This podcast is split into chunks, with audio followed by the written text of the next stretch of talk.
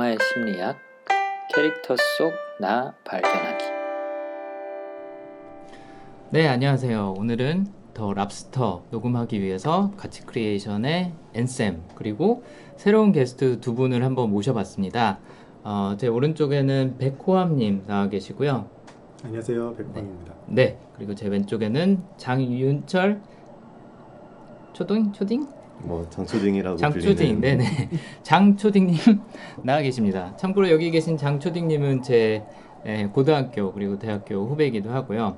백호암님은 어, 제가 한 1년 전에 예, 새로 알게 된 아, 친구분이시기도 합니다. 음. 어, 새로 오셨으니까 자기소개는 하고 넘어가야죠. 아, 간단하게. 간단하게 저는 그냥 아티스트고요. 네, 옆에 계신 호암님은 아티스트. 네, 아티스트고 사진 작업을 주로 하고요. 음. 본업은 연구원으로 있습니다. 네, 어떤 연구 하시나요? 그냥 시시콜콜한 연구하는데요. 네. 국가 기밀인가요? 네, 설명하기 좀 어려운 네. 예술과 기술을 그냥 짬뽕하는 음. 연구를 하고 있습니다. 음, 스티브 잡스가 하던 거 하고 계시네요. 아, 네. 잡스처럼 좀 잘 되면 좋을 텐데. 네. 네. 아직은 미비하지만 음. 따라가려고 하고 있습니다. 그렇구나. 네. 인문학과 기술의 결합. 네. 네. 그 선상에 계시군요. 알겠습니다. 어, 옆에 계신 장초딩 씨. 네. 네. 간단한 자기소개. 어, 저는 일단 포인트랩이라는 조그만 스타트업에서 지금 개발 담당하고 있는 장윤철이라고 하고요. 음. 그리고 저는 개인적으로 저한테 붙이기 좋아하는 호칭은 maker and drinker 네. 라고 해서 저는 뭔가 물건 만드는 걸 좀 좋아하고 네. 이제 뭔가 만들었으니 또 밤엔 술을 먹어야겠죠.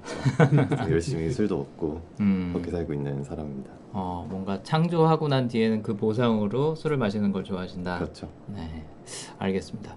어, 윤철 씨라고 불러야 돼요? 아니면 초딩 씨라고 계속 불러야 돼요? 뭐 편한 대로 편한 대로 상황에 네. 맞게 해주시면 네 알겠습니다. 아무튼 네 윤철 씨는 오늘 뭐 패널의 개념보다는 약간 놀러 오셨어요, 그렇죠? 네. 네. 그래서 중간 중간에 생각나시는 대로 말씀해 주시면 되고 어, 호암님과 저는 아, 같이 한번 이야기를 이끌어 나가 보도록 하겠습니다. 네. 어, 이 영화를 보신 분들이 그렇게 많지는 않더라고요. 누적 관객 수가 오늘 아침에 체크했을 때 한 3만 7천 명 정도 됐던 것 같은데 매일 하루에 한 어, 600명 정도 음. 네, 보고 계시더라고요. 그래서 이 영화를 아직 안 보신 분들을 위해서도 저희가 소개를 좀 해드리고 싶었어요. 한번 네. 꼭 가서 보시라고. 여기 저는 너무 좋아서 심지어 네. 두 번을 봤습니다. 그러니까요. 그 3만 7천 명 중에 제가 두 명이 껴있는. 2회는 장윤철 씨. 네. 그렇죠. 네, 윤철 씨가 저한테 연락을 줬어요. 아, 이 영화 꼭 리뷰해줬으면 좋겠다. 저도 그때 본 상태였는데 네, 저도 어, 굉장히 충격적인 네, 생각을 많이 하게 하는 영화 중에 하나였던 것 같아요. 최근에 나온 것 중에. 네. 호암님도 어, 예술하고 관련된 일을 하고 계시고 여기 윤철 씨도 어, 예술의 조예가 깊으시고 해서 오늘 재밌는 대화가 될 것 같습니다. 네. 자, 어, 간단히 영화에 대한 소개. 네, 어떤 내용이었는지 호암님 소개해 주실 수 있으세요? 네. 네. 제목은 더 랍스터고요. 음. 그리스 감독인 요르고스 란티모스의 제가 알기로는 세 번째 작품일 거예요. 예. 실제 이야기는 데이빗이라는 한 남자가 아내와 헤어지고 한 커플 making 호텔로 가서 네. 45일 안에 커플이 되지 못하면 동물로 변해야만 되는 사회 속에서 이제 살아가야 되는 그런 상황입니다. 음. 그래서 그 안에서 어떻게 커플이 되는지 안 되는지 음. 그 다음에 도시와 또 어떤 연관이 있는지 음. 이런 이야기를 풀어나가고 있습니다. 그쵸. 어, 영화 프리뷰를 보고 나서 제가 이거를 아, 꼭 봐야겠다라고 생각을 했던 이유가 설정 자체가 굉장히 재밌더라고요. 네, 그래서 저도 친구들한테 이 영화에 대해서 한 두 줄 정도만 얘기를 해줘도 음. 다들 눈이 동그래져서 바로 물어보더라고요. 그런 음. 설정 영화가 있냐고. 어. 네. 그쵸. 네, 일단은 현실에 기반을 한 게 아니라 독특한 세계관을 갖고 있어요. 어, 모든 사람은 짝을 이루어야 된다. 네, 그렇죠. 커플이 돼야 된다. 그래서 그 커... 네이버 웹툰에 혹시 네. 모태솔로 수용소라는 만화가 있어요? 아니요. 제가 가끔 보던 웹툰 중에 하나인데. 아 그래요? 그게 약간 저는 비슷한 내용이라고 생각을 해서 영화를 봤어요. 왜냐면 음. 거기도 이제 모토, 모태솔로인 사람들을 수용소에 가둬서 네. 그 사람들이 이제 커플로 음. 만들어서 수용소를 음. 내보내는 그런 내용이거든요. 그렇구나. 나중에 한번 네. 비교해서 보셔도 좀 어, 그래야겠네요. 재밌는 점들 찾으실 수 있을 것 음. 같아요. 네. 어, 좋은 정보 감사합니다. 한번 찾아볼게요. 네. 어, 어, 어, 일단은 커플이 아니면 비정상이라고 생각하는 사회인 거죠. 지금 말씀하신 그 웹툰에서도 그렇고. 네, 이더 랍스터라는 영화에서도 마찬가지고, 커플이 아닌 사람은 약간 계급, 시민 계급으로 쳤을 때 하등 시민인 거죠. 그래서 뭔가 문제가 있고 고쳐서 다시 돌아와야 되는 그런 운명을 갖고 있는 사람들입니다. 네. 그래서 영화 설정상으로는 45일 안에 짝을 찾아야 돼요. 네, 심지어는 사별을 했더라도 어, 짝을 다시 찾아야 되는 의무를 갖고 살아가는 사람들이고 짝을 찾기 싫다, 독신으로 살고 싶다. 그러면은 이 사회 안에서 정상적인 모습으로는 못 살게 되는 거죠. 그렇죠? 아까 그 뭐라고 설명을 하셨죠, 호암님이 호텔 커, 커플 making 호텔. 커플 making 호텔이라고 설명을 하셨는데 어 굉장히 멋있는 리조트예요. 한적한 리조트죠. 거기가 이제 아일랜드 외곽에 있는 네. 한 실제로 성처럼 돼 있는 곳인데 네. 거기를 이제 호텔로 음. 여기서 예, 장소로 사용을 한 거죠. 그렇죠. 네. 네. 그래서 굉장히 멋진 시설인데 그 안에서 일어나는 일들은 굉장히 참혹한 일들이 많이 일어납니다. 네, 그건 저희가 천천히 한번 이야기를 해보고 네. 어찌됐든 이 영화에 에, 기반이 되는 설정이 몇 가지가 있어요.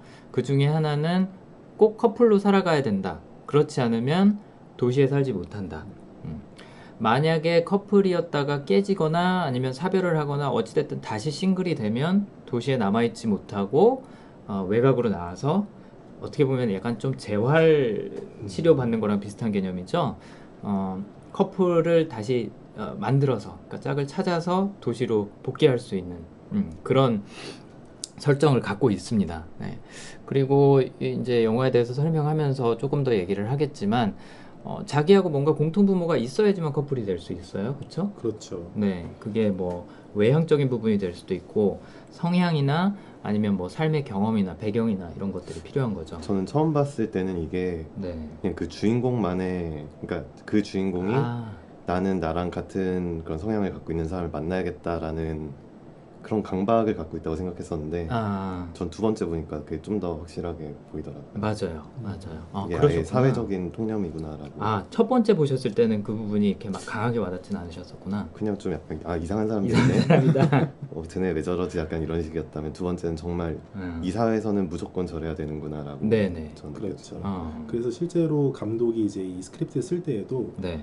그 필리프라는 기존의 다른 영화를 계속 같이 했던 극작가랑 이걸 썼는데 음, 가장 중요한 포인트 중에 하나가 음, 스크립트의 기본이 남자의 사랑에 대한 이야기를 음, 어떻게 풀어낼까. 음, 그래서 실제 남자가 사랑에 빠질 때는 어떤 식으로 먼저 빠지게 되나.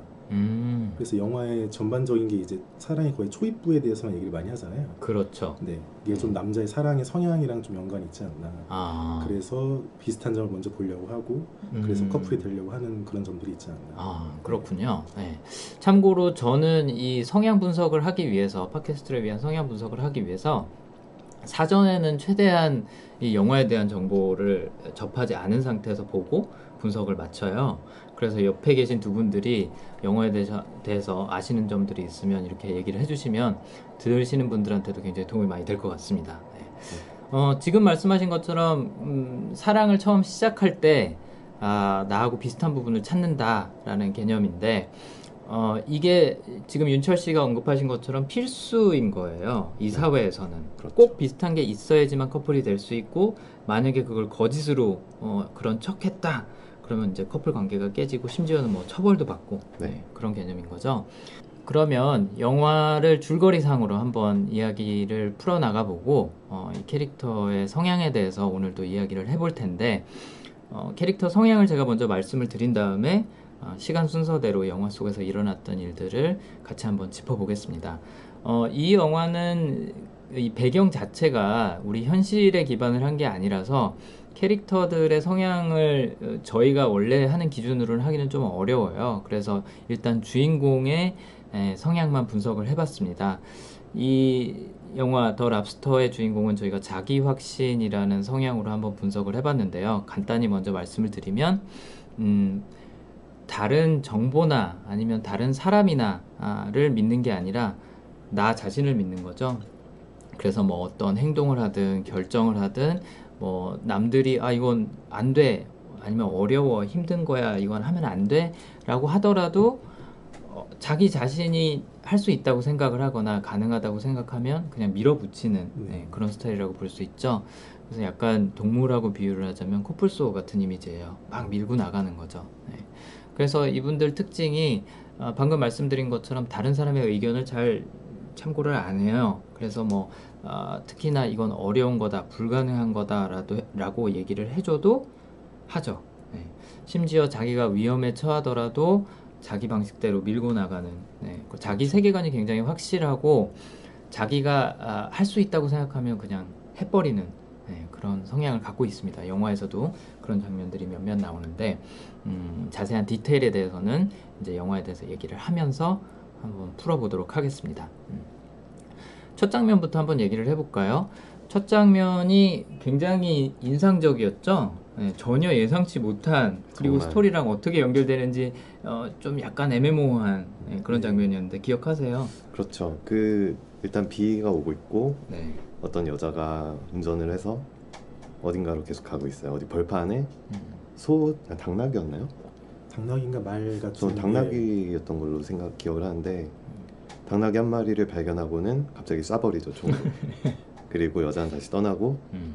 옆에 있던 당나귀가 와서 그 당나귀를 좀 이렇게 테이크해주는 네, 돌봐주는. 그런 모습이 좀 보이고 음. 이제 더 랍스터 제목이 딱 뜨죠. 그쵸. 네. 처음에는 왜 갑자기 죄 없는 동물을 죽이나 어, 라고 좀 궁금해지는 그런 장면이었어요. 네. 그리고 첫 장면부터 너무 좀 잔혹하죠. 네. 한 발도 아니고 세 발인가를 연, 연발로 맞아요. 써갖고 잔인하게 죽이고 또 여자는 태연하게 다시 차로 돌아와서 가버립니다. 네. 아, 호암님 영화를 다 보신 후라서 이제 그 장면이 의미하는 게 뭔지 좀 이해가 가시나요? 영화를 본 다음에는 이해가 갑니다. 음, 그, 그 뭔가 자신과 관계가 있었던 음, 누군가였지 않을까. 음, 근데 또 재밌었던 건 저는 카메라가 따라 나가지 않고 계속 차 안에 있었다는 거예요. 음, 보통은 그런 장면에서 이제 밖에 나가도 되는데 음, 안에서 이제 와이퍼에 비가 닦여지는 모습 안에서 네. 그거를 이제 약간 한, 한 벽을 넘어서 보여주고 있잖아요. 음, 예, 그게 조금 더 이 영화에 대해 뭔가 음. 가- 비슷한 걸 담고 있지 않을까. 음. 맞아요. 약간 제3자 입장에서 영화를 보는 것 같은 느낌이죠. 영화 속에서 누군가가 또 관찰을 하고 있으니까 네, 관찰자를 관찰하고 있는 그런 상황이 되는 거죠. 이 장면의 의미에 대해서는 조금 이따가 자세하게 설명을 하겠지만 일단 가장 큰 부분은 어쨌든 그 죽은 동물이 어, 그 망아지 당나귀? 당나귀 당나귀. 네. 그 당나귀가 결국엔 사람이었다는 거죠. 그렇죠? 그렇죠. 네. 왜 여자가 쓸데없이 동물을 죽였을까라고 처음에 생각을 하지만 영화가 끝난 다음엔 알게 되죠. 아, 저게 어떤 사람이었구나. 커플이 되지 못한 누군가가 동물로 변해 있는데 그 동물을 쏜 거구나라는 걸 알게 되죠. 음. 그 장면으로 시작을 하고 더 랍스터라는 제목이 올라간 다음에 이제 제대로 줄거리가 시작을 합니다.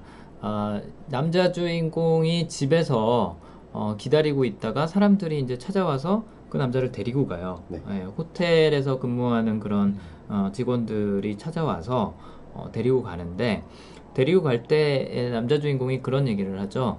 어, 그 사람 안경 썼어요? 아니면 컨택트 렌즈 껴요? 라고 물어보는 장면이 나와요. 예. 기억하시나요? 네. 네 네. 그 장면이 그냥 일상적인 대화라고 생각을 했는데 나중에 알고 보니까 굉장히 그치. 중요한 대사였어요. 네.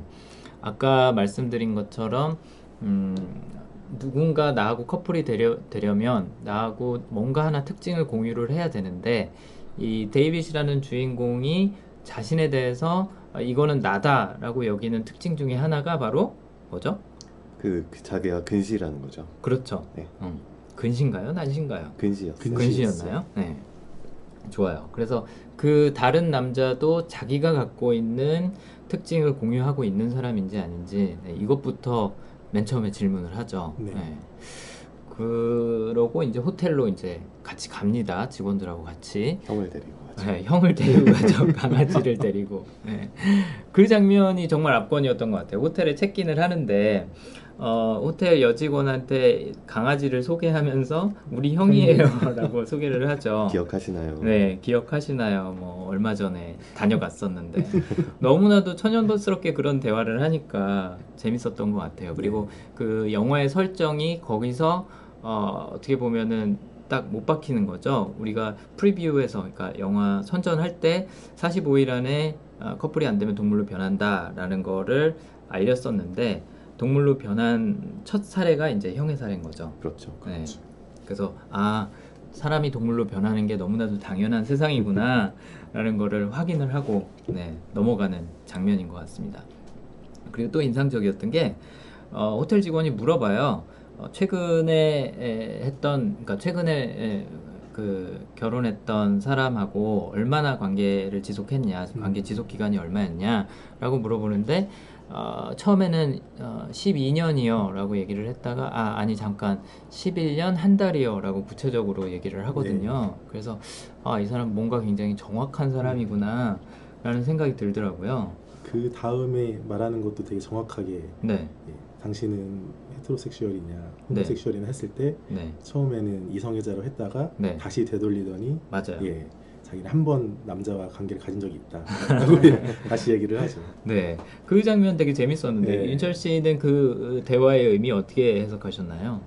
저는 그 대화 자체는 뭐 그런 큰 비중을 갖고 듣진 않았던 것 같은데 네, 이게 또 만약에 주인공이 호모섹슈얼이면 어땠을까? 음. 이게 어떻게 풀어져 나갔을까? 좀 음. 궁금하기는 했죠. 그렇죠. 그러니까 어, 동성애자도 커플로 인정을 하는 곳이에요. 그렇죠. 그렇죠? 이, 저는 이 설정이 굉장히 재밌다고 생각한 부분이 뭐였냐면 우리 사회에서는 어, 그 눈에 보이지 않는 계급이 예를 들어서 얼만큼의 재산을 갖고 있는지 아니면 얼만큼 어, 사람들한테 인정을 받는 직업을 갖고 있는지 뭐 학력이 됐든지 뭐 이런 걸로 비교를 하고 또 신체적인 장애나 정신적인 장애가 있으면 좀 낮게 보는 경향이 있잖아요.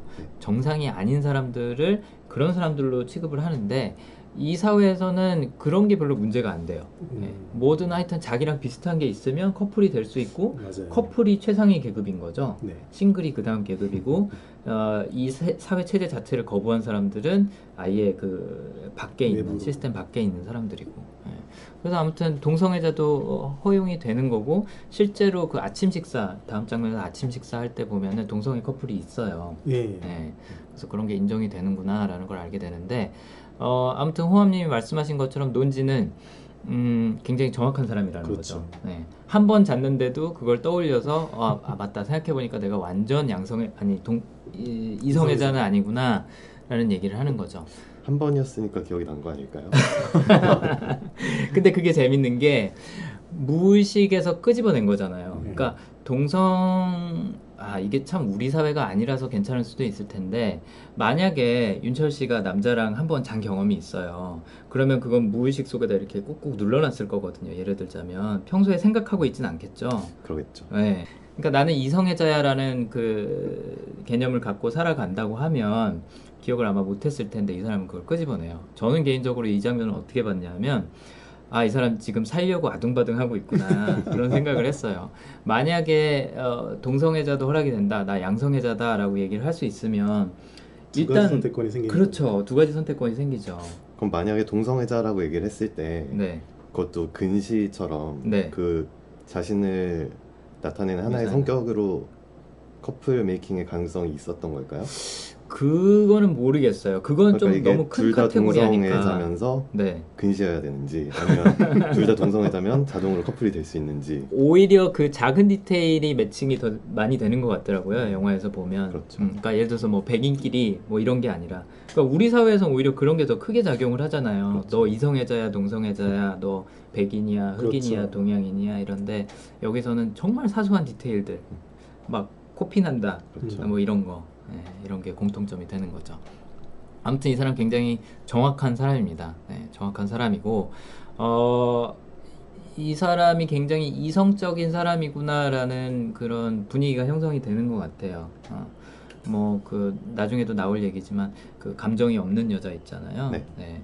저는 이제 무심녀라고 대충 요약을 해놨는데 그 감정이 없는 여자하고 공유하는 부분도 일단 겉으로 보기에는 굉장히 냉정해 보이고 냉철해 보이고 어, 이성적인 음. 것처럼 보이고 그런 부분이 공통점이었던 것 같은데 아무튼 그런 캐릭터 설정이 좀 되면서 어, 그 리셉셔니스트와의 에, 대화가 이제 끝이 나고 호텔에 체크인을 하게 되죠. 어 저는 그 장면도 좀 재밌었던 게 옷을 다 반납을 하잖아요. 심지어는 신발도 반납을 하고 아 신발 반납할 때도 그 얘기가 나오는구나. 사이즈 얘기할 때 정확하게 얘기하죠. 맞아요. 200, 한 240, 200 43.5였나? 맞아요. 어, 어, 어. 하프라고 했는데 그쵸. 44년, 45년 정확히 맞아요. 어, 0.5까지 얘기하는 굉장히 정확한 사람이에요. 아무튼 그 장면에서 옷을 다 반납을 하고 다 똑같은 옷을 입게 되잖아요. 네. 그렇죠? 그 부분도 어, 겉모습 자체가 중요한 게 아니라 특징 하나를 뭔가 찾아내는데 굉장히 유리한 환경을 만들어주는 설정이 아니었나. 그런 것 같아요. 초반에 이제 캐릭터를 확실히 만들어 놓고 네, 생각해보니까 영화 내내 막 저 여자가 이쁘다 그런 말을 하나도 안 나왔던 것 같아요. 네 그렇죠. 맞아요. 네. 다들 혈안이 돼 있어요. 자기하고 뭔가 비슷한 걸 찾으려고. 그래서 벤 위쇼라는 그 캐릭터, 아니 벤 위쇼라는 배우가 연기한 캐릭터 존이죠. 절름발이. 네, 절름발이도 되게 중간에 아쉬워하는 게 뭐냐면 어떤 여자가 발을 접질렀어요. 맞아요. 근데 영원히 불구가 된 게 아니라고 되게 아쉬워하는 장면이 나오죠. 네. 일주일 후면 다시 돌아올 거라고. 돌아올 거라고 맞아요. 네. 아무튼 감정이 별로 없는 사람처럼 굉장히 이성적으로 살아가는 사람처럼 아, 느껴지는 예, 설정이 나옵니다. 예, 나오고 감정을 좀 숨기고 살아가는 편인 것 같아요. 이 예. 캐릭터가. 예. 아, 그런 걸 또 언제 느낄 수 있었냐면 이 영화의 되게 재밌는 설정이 어, 45일이라는 기간이 주어지지만 그걸 연장할 수 있는 방법이 있죠. 그렇죠. 네, 그렇죠. 네, 연장 어떻게 하든가요? 연장- 돈을 더 내지 않아요. 네. 호텔 안에 들어가면 이제 일상적인 어떤 데코레이션 같이 총이 하나 걸려 있죠. 그렇죠. 그런데 그 총을 사용을 해서 마취총인데 음, 이제 도망간 솔로들을 음, 마취총으로 잡아서 음, 음, 머릿수를 세서 네, 그거를 날수로 바꿀 수가 있는 거죠. 그렇죠. 네.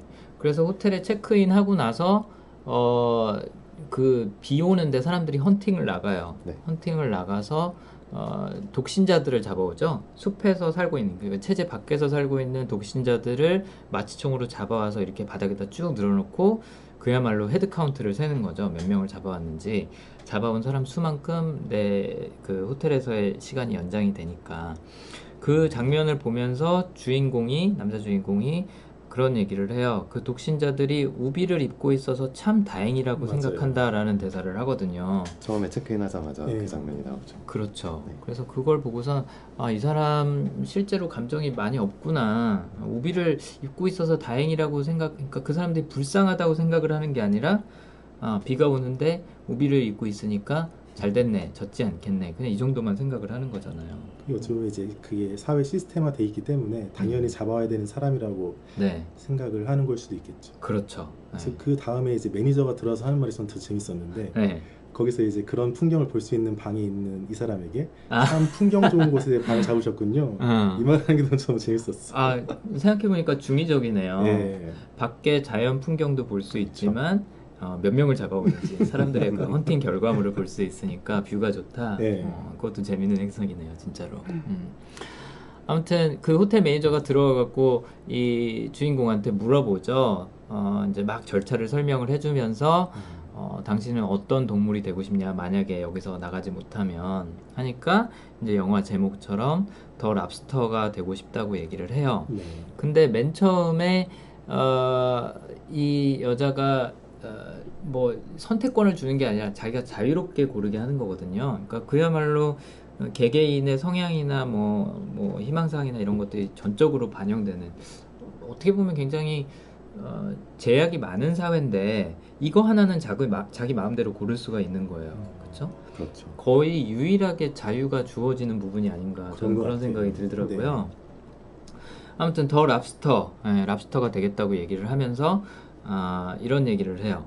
귀족처럼 푸른 피를 갖고 있고 랍스터는 음, 이제 음. 저희 각광류니까 100년을 살 수 있고 그 다음에 또 평생 섹스를 할 수 있다. 아, 뭐 나이가 들어서 섹스를 못하고 이런 게 없이 평생 할 수 있고 또 나는 개인적으로 바다를 좋아한다 라고 얘기를 하니까 호텔 매니저가 어, 대부분의 사람들은 강아지를 개를, 선택을 하는데 그렇죠. 아, 희귀한 선택이다. 잘했, 잘했다 라고 얘기를 해주죠. 음. 네. 역시 이게 원어로 들으셔서 저는 번식이라고 적었거든요. 자막 자막으로는 밑에 아, 평생 번식을 할 수 있다고 자막이 돼 있었어요. 아, 아, 아. 네. 그쵸. 맞아요. 네, 저는 이제 영어 대사를 이제 듣고서는 이제 해석을 하니까 그런데 확 다르네요. 맞아요. 어. 우리나라에서는 좀 순화해갖고 번식이라고 썼는데 음. 실제 의미는 평생 섹스할 수 그쵸. 있다요. 네. 왜냐면 이제 동물들 보통의 포유류는 이제 나이가 들면 번식을 더 안 하잖아요. 번식이라는 거는 섹스를 안 하는 거잖아요. 네. 그렇죠. 거기서 이제 매력을 느끼는 거죠, 이 친구는. 네. 어, 재밌는 거가 이런 차이에서 또 드러나네요. 음, 그렇구나.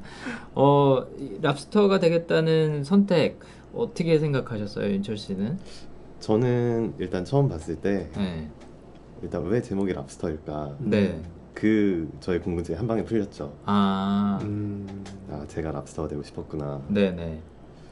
그리고 좀 저에게 그 질문이 지워졌다면 제가 랍스터라는 선택을 할 수 있었을까라는 생각을 좀 했었고요. 음, 정말 특이한 주인공이라는 생각이 들었습니다. 만약에 랍스터가 될 수밖에 없었다면 뭐가 제일 불편하셨을 것 같아요? 어 일단 그 다리들을 한 번에 조정하는 게 좀 어렵지 않을까요? 카프카의 소설의 초, 초입에도 나오잖아요. 곤충으로 변한 다음에 음, 가장 힘든 게 처음에 자기 다리를 어떻게 할 수 없는 맞아요. 그거에 대해서 고충에 대해서 얘기 많이 나오는데 딱 음. 말씀하시네요. 음, 아, 호암님이 좋은 말씀 해 주셨어요. 저도 이 영화 보면서 제일 많이 연상이 됐던 게 음. 카프카의 변신이었어요. 네. 그러니까 카프카의 변신 읽을 때 너무 충격적인 부분이 뭐였냐면은 이게 공상과학 소설이 아닌데 사람이 곤충으로 변하는 게 너무나도 당연하고 자연스러운 것처럼 맞아요. 묘사를 하잖아요, 책에서. 근데 이 영화에서도 아, 이게 우리 형이에요. 지난달에 왔었는데 막 이런 얘기 하는데 카프카가 생각이 나더라고요. 저도. 맞아요, 맞아요. 음, 맞아. 또 주인공이 랍스터를 고른 게 저는 네. 아주 심사숙고를 정말 많이 했구나. 네. 자기가 딱 좋아하는 요소를 다 가질 음. 수 있는 생물을 고, 고른다는 게 쉽지가 않잖아요. 그렇죠. 일반적으로는 자기가 보통 좋아하는 뭐 음. 강아지라든지 네. 아니면 뭐 새라든지 네. 이런 걸 고를 텐데 이 사람은 정말 실용적으로 맞아요. 자기가 평생 할 수 있는 것을 다 가지고 있는 생물을 딱 고른 거죠. 그렇죠. 어떻게 보면 이거랑 비슷해요. 불교 윤회설처럼 너 다음에 태어나면 무슨 동물로 태어날래? 굉장히 감성적인 부분을 터치하는 질문인데도 불구하고 그 답변은 철저하게 이성적이었어요. 철저하게 실용적이었고. 음. 그래서 아까 제가 처음에 시작할 때 이 자기 확신이라는 어, 강점, 성향을 갖고 있지 않을까라고 생각하게 된 가장 큰 부분 중에 하나도 이거였어요. 어, 자기 나름대로의 기준이 굉장히 확실해요. 네. 네. 이런 얘기들을 아마 이 사회에서 사는 사람들은 평소에도 나눴을지도 몰라요. 마치 우리가 너 나중에 크면 뭐 될래? 라고 얘기하는 것처럼 너 나중에 싱글 되면 뭐 될래? 라는 질문을 던졌을지도 모르거든요. 근데 이 사람이 이런 얘기를 평소에 주변에도 했으면 야, 그거 좀 이상하잖아? 라는 피드백을 분명히 받았을 텐데 어, 굉장히 심지가 고다요. 맞아요. 네, 네. 이 사람은 남이 뭐 이거 아니야, 뭐 좋아, 나빠 이런 거 한다 그래서 흔들릴 사람처럼 보이지가 않거든요. 음. 그렇죠?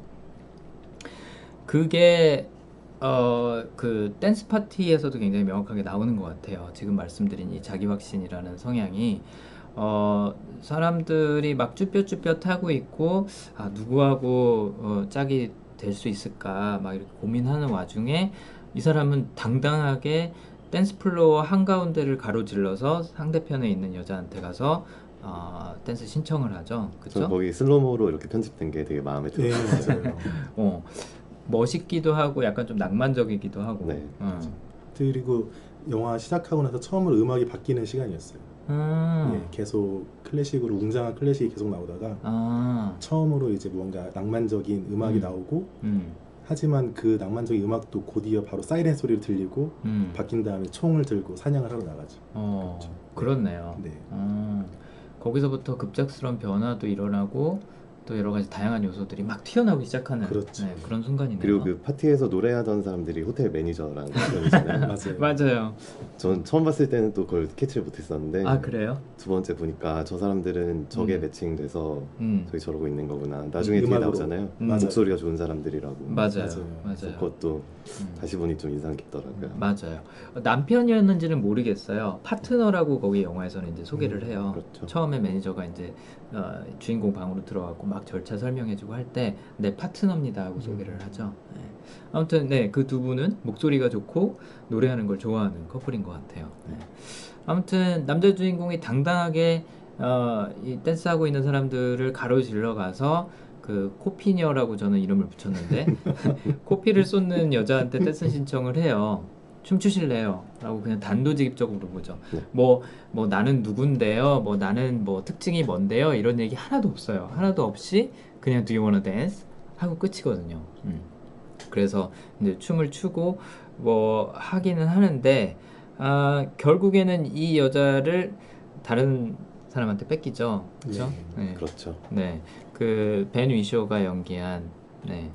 존이라는 캐릭터, 네, 절름발이 그렇죠. 캐릭터한테 나중에는 뺏깁니다. 근데 저는 코피녀가 더 데이빗 콜린 파렐이랑 어울리다고 생각하는 게 그 음. 춤출 때 여자 코피를 그 데이비드 셔츠에 흘리잖아요. 네. 그때 아주 자세하게 이, 이 셔츠에 묻은 코피 닦는 법을 노래 온도까지 말하면서 맞아요. 말하는 그 부분에서 네. 저는 되게 이게 그런 부분에서 잘 맞을 것 같다. 옵션이 세 개 있다라고 하면서 막 자세하게 설명을 그렇죠. 해주죠. 물의 네. 온도는 꼭 찬물로 해야 되고 음. 아주 자세하게 얘기를 하죠. 네, 그러니까 이 여자도 굉장히 이성적인 사람인 것 같아요. 네. 이성적인 사람인 것 같은데 어, 마음에 들었는지 벤 위쇼 캐릭터가 어, 자기가 일부러 코피를 내면서까지 네, 빼앗아 갑니다. 네, 빼앗아 가고 나중에 또 좀 재밌게 전개가 되죠. 음. 아무튼 자기가 해야겠다라고 생각하면 무조건 하는 사람이에요. 어, 자기가 이게 맞다라고 생각하면 바로 행동으로 옮기는 그런 자기 확신이라는 성향을 갖고 있는 사람 같다는 생각이 들었습니다. 어. 이게 배우 근데 배우도 콜린 파웰도 실제로 콜린 콜린 퍼렐. 펄을 네, 콜린 파웰은 저기 미국 어디야? 뭐였지? 국 저기 뭐지? 뭐 국무부 장관. 아, 아니, 국무부 장관. 국무, 가 아니라 뭐 뭐라 그러냐? Secretary of Defense였는데 그거를 한국말로 하면 뭐지? 국방- 국방부 장관. 음 네, 맞아 그렇죠. 국방부 장관 파렐 네, 퍼렐. 예. 네. 그이 캐릭터의 성격이랑 되게 비슷한 게 음. 실제로 이 배역을 하기 위해서 20kg를 찌웠는데 음. 20kg를 찌울 때 했던 것들이 아침 10시에 일어나서 네. 햄 치즈버거 두 개랑 매일 아침 10시에 와. 치즈버거 두 개, 감자튀김, 네. 초콜릿 케이크 두 개, 음. 그리고 콜라만 마셨대요. 오. 오. 대단하죠. 뭔가 약간 좀 시리에 빠지고 뭐라 그래야 되나 자기 모습에 별로 그렇게 신경 안 쓰고 예. 네, 하는 그런 이미지를 보이려고 음 그러셨구나. 네. 어 아무튼 호텔 설정에 대해서 조금씩 조금씩 얘기를 해주는 장면들이 계속 나오는데 음 그 와중에 아, 이 데이빗하고 잘 맞을 것 같다라고 판단되는 여자를 이제 소개하게 되죠. 아침 먹는 장면에서 어, 주변에 있는 사람들하고 얘기하다가 아, 아 그게 아니구나 댄스 파티에서 먼저 얘기가 나왔구나. 어떤 한 여자를 보면서 이 여자는 감정이 전혀 없는 여자야라고 이제 주변 사람들이 막 얘기를 하죠. 그래서 이제 아까 말씀드린 그 무심녀, 네. 무심녀하고 결국엔 데이빗이랑 이제 이루어지는데 어. 그 여자에 대한 묘사가 이제 아침 먹는 장면에서 또 나옵니다. 뭐 주변 사람들이 수근수근하죠. 저 사람은 감정 하나도 없다. 뭐 이런 얘기를 하고 하는데 어, 그 아침 먹을 때마다 좀 재밌는 장면이 나와요. 그 중에 하나가 아, 방이 자기 방이 아닌 곳에서 자위를 하면 손을 토스터기에 놓고 지져요. 그쵸? 네. 그 방이 상관이 있었나요? 어, 자기 방 밖에서 하면은 그게 안 된다라고 얘기가 나왔었거든요. 어디 가서 했는지는 모르겠어요. 음. 모르겠는데 어, 말 타고 있는 나체 여인의 사진을 보고 네. 자위를 했다라고 이렇게 막 양심 고백을 하죠. 신문을 받으니까 아무튼 그래서 호텔 매니저가 토스트기 갖고 와갖고 막 손을 지지고 막 이러는데 뭐라고 매니저가 얘기를 하냐면 당신처럼 짝을 찾는데 소극적이고 어, 아 이건 얘기한 건 아니고 제 해석이구나. 그, 그 여자 대신 말을 봤어야 했다고.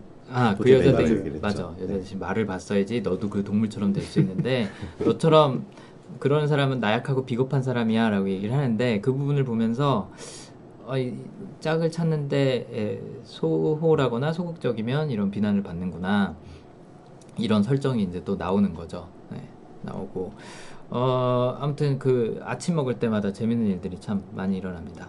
아침을 먹고 나서 이제 새 친구들을 만나죠. 존이라는 절름발이 친구하고 또 말을 제대로 하지 못하는 입- 입술에 이제 변형이 와갖고 네. 음, 말을 제대로 하지 못하는 친구랑 셋이 이제 이야기도 자주 하게 되고 하면서 어, 밖에 나가서 자기는 어떤 동물이 되고 싶다라는 얘기를 하는 장면이 나와요. 네. 음, 그때 이제 랍스터가 되고 싶다는 얘기를 주인공이 하게 되는 거고 그렇죠. 어, 나머지 사람들은 뭐, 뭐가 되고 싶다 그랬는지 혹시 기억하시나요? 그 절름발이 친구는 얘기를 하지 않았죠. 그쵸. 음. 자기는 정하지 않았다고 했고 음. 말 더듬는 친구는 새가 되고 싶다고 했었어요. 앵무새가. 앵무새가 되고 싶다고 얘기를 하니까 어, 네가 앵무새가 되면 지금도 말 못하는데 그렇죠. 나중에 동물이 돼서도 얘기 제대로 못할 거다. 그럼 사람들이 너 쌀만 먹고 뭐 머리 열어갖고 뭐 뇌를 파먹을 거다. 뭐 이런 얘기를 하죠. 네. 아무튼 그런 얘기를 하다가 싸움이 나요. 그쵸? 네. 어, 싸움이 났을 때 그 남자 주인공이 그걸 말리죠. 예, 말리는데 저- 개입을 안 하는 것 하면 하면서 개입을 하죠. 음. 그래서 절대 눈도 안 마주치고 보통 말리면 손으로 잡거나 이렇게 뭔가 저지를 해야 되는데 저지를 전혀 하지 않고 둘 사이에 그냥 가만히 서 있기만 해요. 음. 좀 어수룩한 포즈로 음. 그런 것들이 조금 더 무언가 두 사람보다 자기가 더 위에 있다는 느낌이라든지 음. 이 정도는 뭐 말릴 수 있다 이런 뭔가 자신감이 좀 더 보여지지 않나. 음, 맞아요. 어, 자기 확신을 갖고 계신 분들이 참고로 자주 보이는 그런 어, 양상 중에 하나가 남의 일에 잘 안 끼어들어요. 어. 그러니까 본인만의 세계관도 확실하고 어, 본인이 생각하기에 중요한 것들도 확실하기 때문에 자기 인생이 제일 중요하거든요. 그래서 남의 일에 잘 간섭을 안 하는 편이에요. 네. 그래서 지금 호암님이 말씀하신 것처럼 그냥 중간에 서 있지 적극적으로 개입하지 않아요. 음. 세상 일에도 적극적으로 개입하지 않고요. 남의 일에 개입하지 않고 오로지 자기 일 음. 위주로 생각을 해요. 네. 그럼 좀 뭐 이기적으로 보일 수도 있는. 이기적으로도 보일 수도 있죠. 네. 그게 어떻게 보면 철저하게 이성적이라고 볼 수도 있는 거고 이기적으로 볼 수도 있고 또는 냉철하다고 볼 수도 있는 거죠. 그러니까요. 그거를 확인하기 위해서 그 무심녀가 나중에 테스트를 하잖아요. 그렇죠. 어, 자쿠지에서 이렇게 목욕하다가 막 목에 뭐 걸린 척하면서 그 테스트하는 게 결국엔 그거죠. 그렇죠. 얘가 감정이 있냐 없냐 아, 남의 일에 이렇게 뭐 공감을 하는 사람이냐 아니냐 네, 그걸 테스트를 하는 거죠. 전 영화관에서 그 장면 보면서 혼자만 너무 웃었거든요. 네. 아무도 웃질 않더라고요. 아 그래요? 네, 저 어. 너무 웃겨서 어 저희 때는 저도- 많이 저도 많이 웃었는데. 웃었는데. 어 그랬구나. 그 얘기하니까 전 그 장면도 너무 웃겼어요. 그, 그 약간 나이 많은 분이랑 음. 거기 호텔 스태프들 음. 있잖아요. 그 음. 사람들이 나와서 뭐 남자 혼자 밥을 먹을 때그 아, 그 음. 연기할 때 네. 맞아요. 음. 장면이 저는 너무 인상 깊었어요. 음. 어떤 장면이었죠? 제가 기억이 안 나네요. 그 선상 위에 올라가서 네. 남자 혼자일 때랑 여자 혼자일 때에 아, 대한 예시를 연기해줄 때. 음, 음 맞아요. 그래서 그 어. 어린 호텔리어 남자가 여자 혼자일 때는 쫓아가서 성추행을 하는데 네. 둘이 이렇게 걸으니까 음. 눈치만 보면서 가만히 그냥 서 있는 모습들이라든지 음, 맞아요. 어, 그 장면도 이 영화 설정하고 관련이 있는 거죠. 그렇죠. 어, 관객들한테 이, 이 사회에서 왜 커플을 중요시하는가를 설명을 해주는데 그게 상황 설정이기도 한, 한 반면에 뭐 우리 사회에 대해서도 뭔가 얘기를 하고 싶지 않았던 걸까 그런 생각도 해봤거든요. 그렇죠. 음, 우리 사회한테 어떤 메시지를 아니면 어떤 풍자를 하고 싶었을까요? 무언가 뻔한 얘기더라도 무언가 스테이지 위에서 하면은 박수를 쳐주는 음. 그런 모습이 저는 박수 딱 같이 섰어요. 아 그래요? 아, 그 장면에서? 네. 어 그렇구나. 그리고 또 그 중간 중간 장면에 음. 그 호텔리어 여자가 이제 남자 방에 들어가서 그 엉덩이 그렇죠. 마사지. 그 장면이 나오잖아요. 네. 네네. 음, 정말 저 고통은 참기 힘들겠구나 라는 생각을 했었습니다. 어 그래서 영화에서도 콜린 파렐이 애원하잖아요. 아 그렇죠. 조금만 더 처음에 싫다고. 하더니 어 맞아 맞아. 아무튼 그 maid가 호텔 방에 가서 하는 행동들도 그렇고 또 그런 스테이지 위에서 무대 위에서 어, 이게 커플의 장점이다. 커플이 아니고 싱글이면 이런 게 단점이다라고 어떻게 보면 너무나도 음, 당연하고 또 그렇게 중요하지도 않은 소소한 얘기들을 굳이 해주는 이유는 아, 이 사회가 굉장히 어, 딱딱하고 또 어떤 룰들이 정해져 있기 때문에 그 룰을 어기면은 이렇게 막, 막 호텔로 막 오고 뭐 동물로 변하고 하는 불이익들이 많이 발생하는 사회구나. 음. 사람들이 굉장히 순응하는 사회구나. 그렇죠. 라는 그런 게 이제 설정이 되는 것 같아요. 네. 그게 우리 사회랑은 무슨 연관이 있을까? 그게 뭐 커플에 대한 어떤 정의하고도 한- 상, 상관이 있을까? 뭐 그런 생각을 해봤는데 저는 개인적으로 그런 생각도 들더라고요. 어, 이제 뭐 동성애, 이성애에 에 관련된 논란이나 뭐 대화는 굉장히 많이 있잖아요.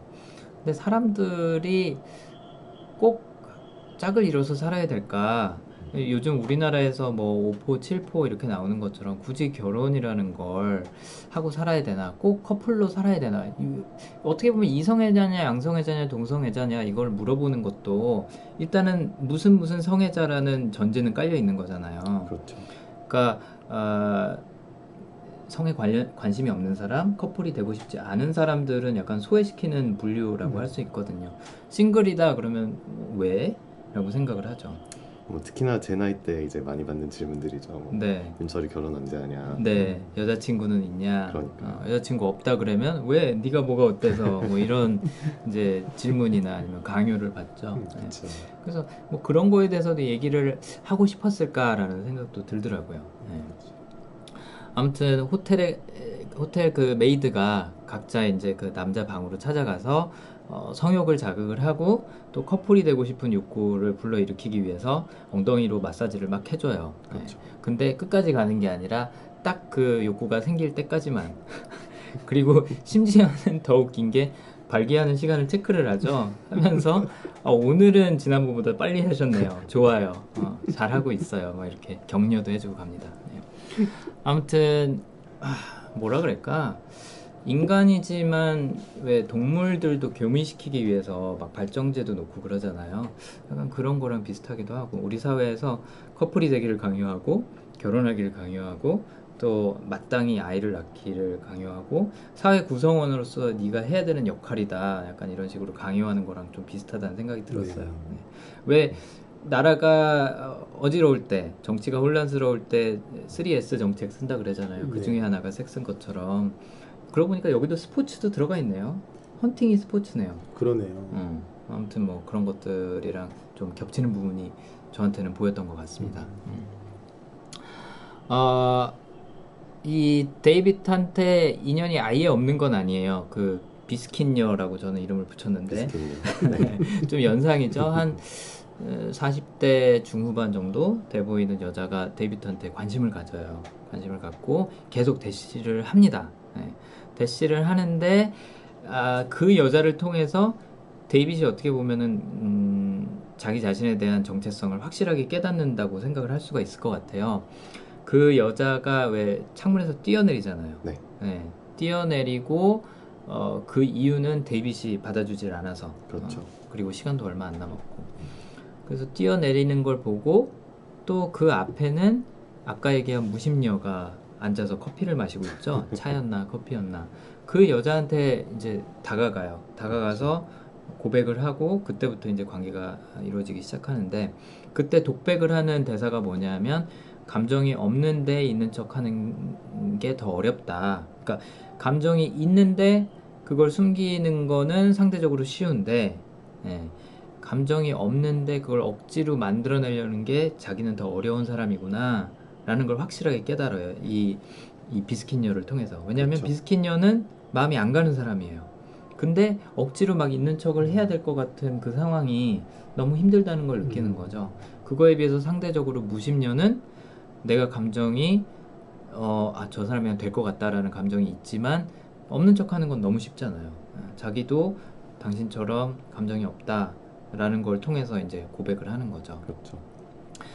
그 장면도 되게 재밌었던 것 같아요. 한 여자가 빌딩에서 뛰어내려서 머리가 깨져서 죽고 있는데 막 고통하, 고통 속에서 신음을 하고 있잖아요. 전 그 소리가 좀 좀 듣기 불편했었어요. 그랬어요? 맞아 아. 그 비명 그 비명 소리가 네. 거의 한 1분 이상 맞아. 거의? 한 3분 정도 났던 것 같아요. 왜냐하면 이 여자한테 다가가서 데이빗이 막 얘기를 맞아요. 하잖아요. 자기랑 자기랑 그 여자랑 비슷하다. 네. 뭐 자기도 잔인하고 뭐 감정도 없다. 막 대사를 하는 와중에 계속 백그라운드에 있어요. 그 비명 소리가. 그 영화상의 시간으로 한 반나절 정도 지난 것처럼 연출을 했죠. 응. 예, 짝- 살짝 어두워진 상태까지 음. 있는 상태에서 네. 예, 데이빗이 그 무심녀한테 말을 거는 음. 단계까지 제가 봤을 때는 한 반나절 정도는 실제로 영화 안에서는 네네 맞아요. 예, 소리를 치고 있었는데 네. 무심리는 거기 앞에서 태연하게 네. 차를 마시고 차를 있고. 마시고 있었죠. 음. 어떻게 보면 이 영화를 통틀어서 네. 특히나 이 전반부에서는 네. 캐릭터들 중에 실제로 우리가 느끼는 이런 뭐 사랑이라든지 이런 감정이 있는 유일한 사람이 네. 비스킨녀인 것 같아요. 음, 왜냐면 맞아요. 둘이 둘이 만약에 엮였다 해도 음. 둘이 어떤 공통점이 있었을까를 네. 모르겠는데 네. 일단 남자 주인공도 여기 나오는 많은 여자들한테 다가가서 음. 서로의 공통점을 찾으려고 하는데 맞아요. 이 여자는 먼저 이 남자를 좋아하고 음. 그 다음에 공통점을 찾아보려고 한 것 같아요. 음. 오. 재밌는 해석이네요, 진짜. 어. 맞아요. 다른 사람들은 그리고 이 동물로 변하는 거에 대한 공포심이 없는 것처럼 보여요. 마치 그 대표적인 케이스가 누구였냐면 머릿결 좋은 여자. 혹시 그렇죠. 기억하세요? 네. 그 여자는 이름을 뭐라고 붙여야 될까?